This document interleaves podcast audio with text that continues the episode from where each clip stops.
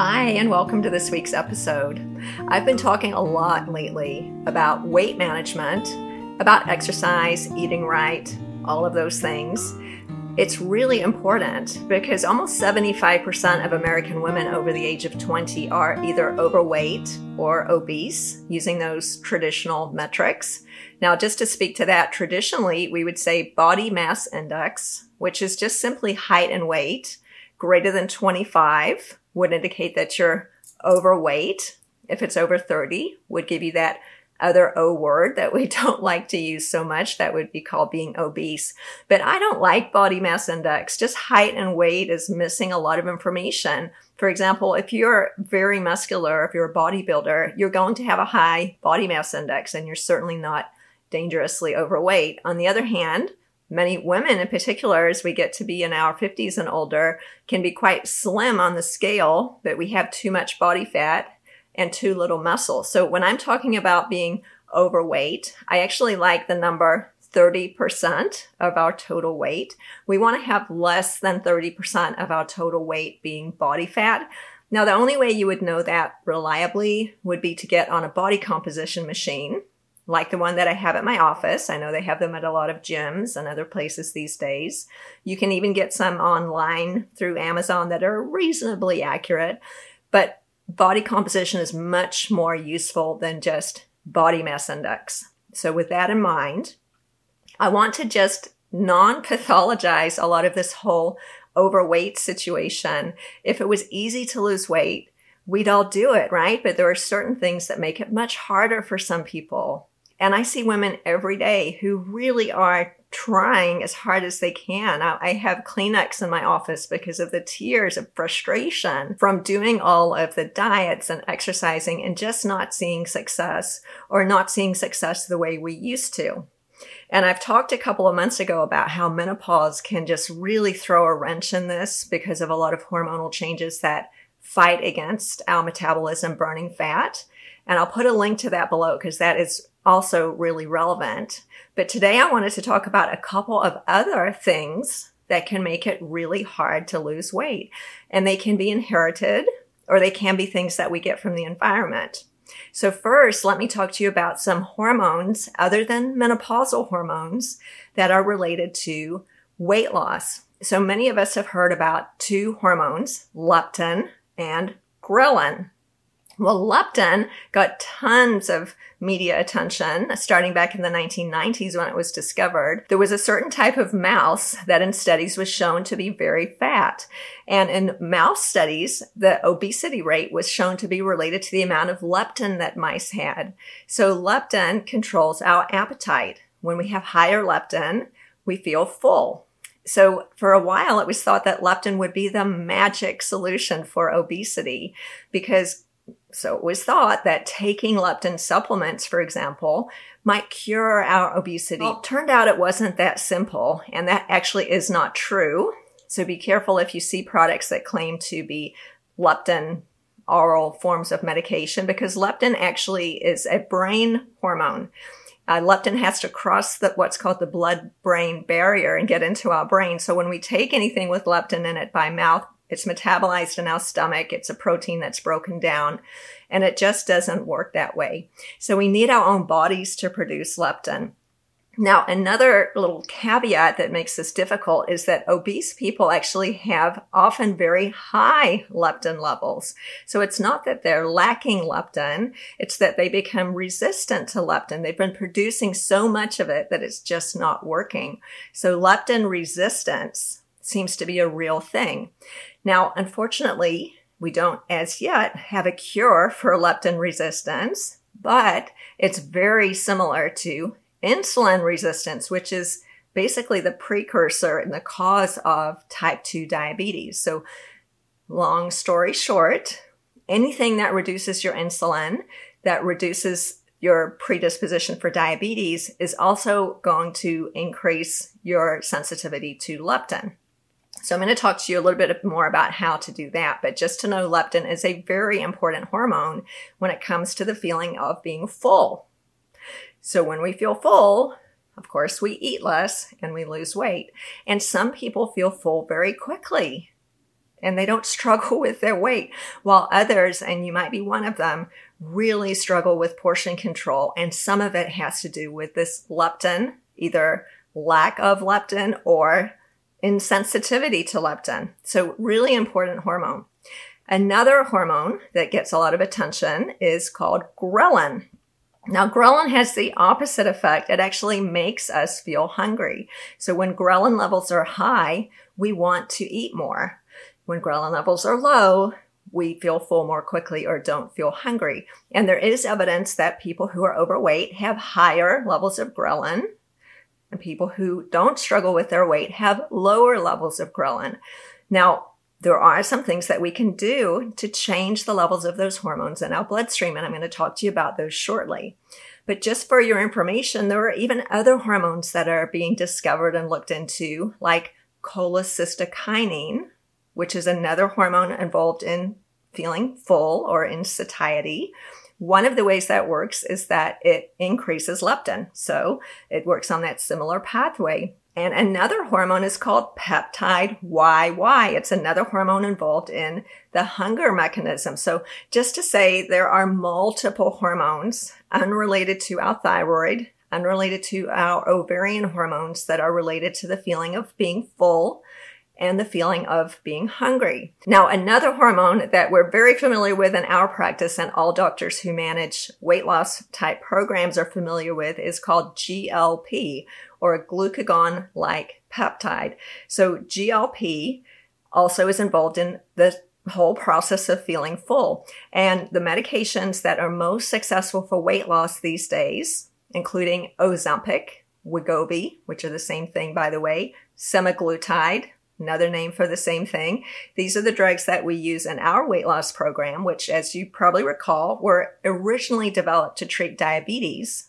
which they do very well treat diabetes. They help to lower blood sugar and insulin, but they actually are GLP lookalikes or GLP agonists. And so they work by mimicking that hormone that makes us feel full. So when you take these medications for weight loss, the primary way that they work if you're not diabetic is by appetite suppression. And they work amazingly well for appetite suppression.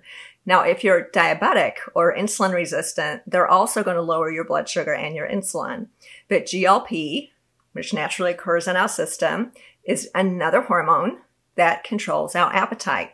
So while science is still trying to figure out how we can use our knowledge about leptin, about cholecystokinin, about the other hormones that control our appetite, we do have that one very important trick up our sleeve that we can use GLP 1 agonists and it tricks our body into thinking that we're full. So that is some good news. But in the meantime, there are some other things that we can do to change these hormones in a beneficial way. And none of them might sound surprising. Guess what? Sleeping well improves your hormone panel in that way. It decreases ghrelin and it increases our sensitivity to leptin. So simply sleeping well, we've already talked about, has so many benefits, but just add that one to the list. Exercising does the same thing. Now, none of these things might be surprising, but not only does exercise burn calories and build muscle, both of which help us to burn fat, but also improves our hormone profile in that manner such that we feel hungry less often and we feel full more quickly. Now, you might not notice that when you first start exercising. Some people feel starving, but I can tell you over time, exercising moderately can actually decrease your appetite. This might also not sound surprising, but eating high protein foods helps your hormones in a beneficial manner as well. So not only does protein provide calories that do not elevate our blood sugar, they provide nutrition to build muscle. They keep us full longer, not only because of the food itself, but because they change those hormones in a beneficial manner. We want to decrease the ghrelin and increase leptin or increase sensitivity to leptin and protein rich foods do that. So all of the things that we know help with weight loss not only work by the traditionally understood means, but also by benefiting those hormones. And the, that hormone imbalance is partly genetic. Some of us inherit higher ghrelin, a lower leptin, or a insensitivity to leptin. And it's also fed by having more body fat. So it's one of those vicious cycles, similar to insulin resistance, that we just need to break.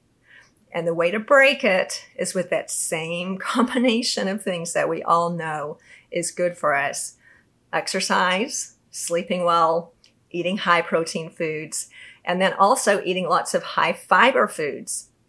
Now, there's a second reason, or probably a hundred reasons to eat lots of high fiber foods that also plays into this whole weight gain picture. And again, non pathologizing it, because if you have this situation, it's not your fault.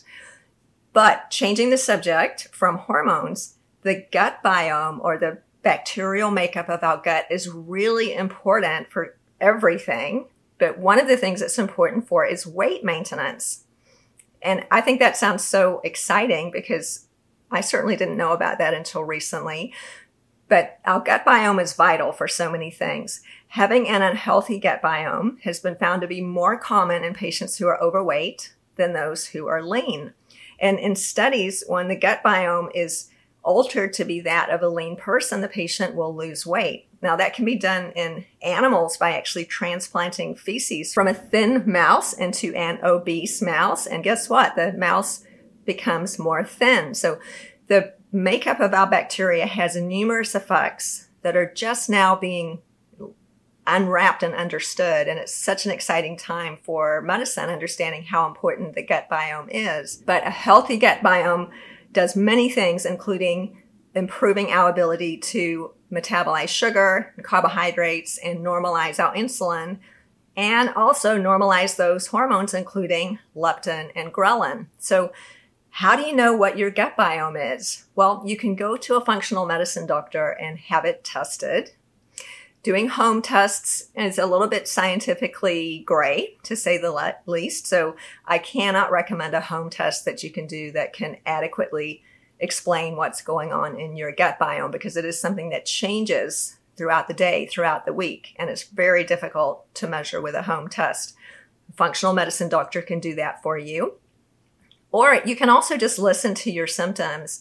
When you have a healthy gut biome, chances are you're going to have a healthy feeling gut. You'll have normal bowel movements. You won't feel gassy. You won't have stomach issues. You won't have abdominal cramps, irritable bowel symptoms. So, what can we do to improve our gut biome? Well, eating healthy food. It's the same old advice, isn't it? Lots of high fiber foods, high protein foods, healthy gut bacteria love fiber. So lots of colored vegetables. If we lived on protein and colored vegetables, our guts would be very happy. Eliminating in- inflammatory foods that we've already talked about as much as we can the biggest one being gluten, another one for many people being dairy, and we all know the list by now. Now, do, taking probiotics, does that really help? Well, there are actually are some studies that show that obese people who took very high doses of probiotics for a few months lost more weight than the control group. But studies have been a little gray in that area. So recommending probiotics for weight loss is still a little bit of a gray area, but hey, it doesn't hurt. So taking a probiotic is certainly not something that's harmful. And I think we'll get a lot more information in the next 10, 20 years about whether that actually helps with weight loss. But certainly it has been shown in some studies to improve the ability to burn fat. Uh, so taking a probiotic is certainly optional, and I would absolutely take a probiotic if you're ever taking antibiotics or if you have irritable bowel type symptoms because we do know for sure that the gut microbiome of lean people is different than the gut microbiome of overweight people. So there's definitely something in there. And this is uh, ongoing knowledge that's just on the edge of discovery. So very exciting to pursue as we go. But what I can tell you that we know that works right now is understanding these hormones that control our appetite now, understanding them might be enough. That might help us to be able to take the action that we know is going to be successful for weight loss. If you need or want to take a medication, one of the GLP agonists, and we use those in our weight loss program, we'll give you some information about that below.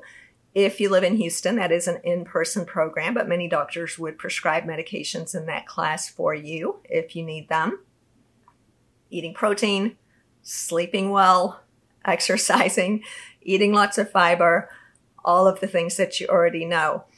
But again, some people are not just lazy or gluttonous or greedy or all of the other awful stigmas that we apply to overweight people sometimes in our culture. They're just genetically not gifted with the hormones that some of us have that do help us to burn calories more quickly and you can overcome it. So it's not your fault and you can still be successful. So if you learned something today, go ahead and subscribe and share it with your friends. We'll give you more information about our weight loss program below that uses semaglutide. I hope you can join us if you're here in Houston, and I look forward to talking to you next week.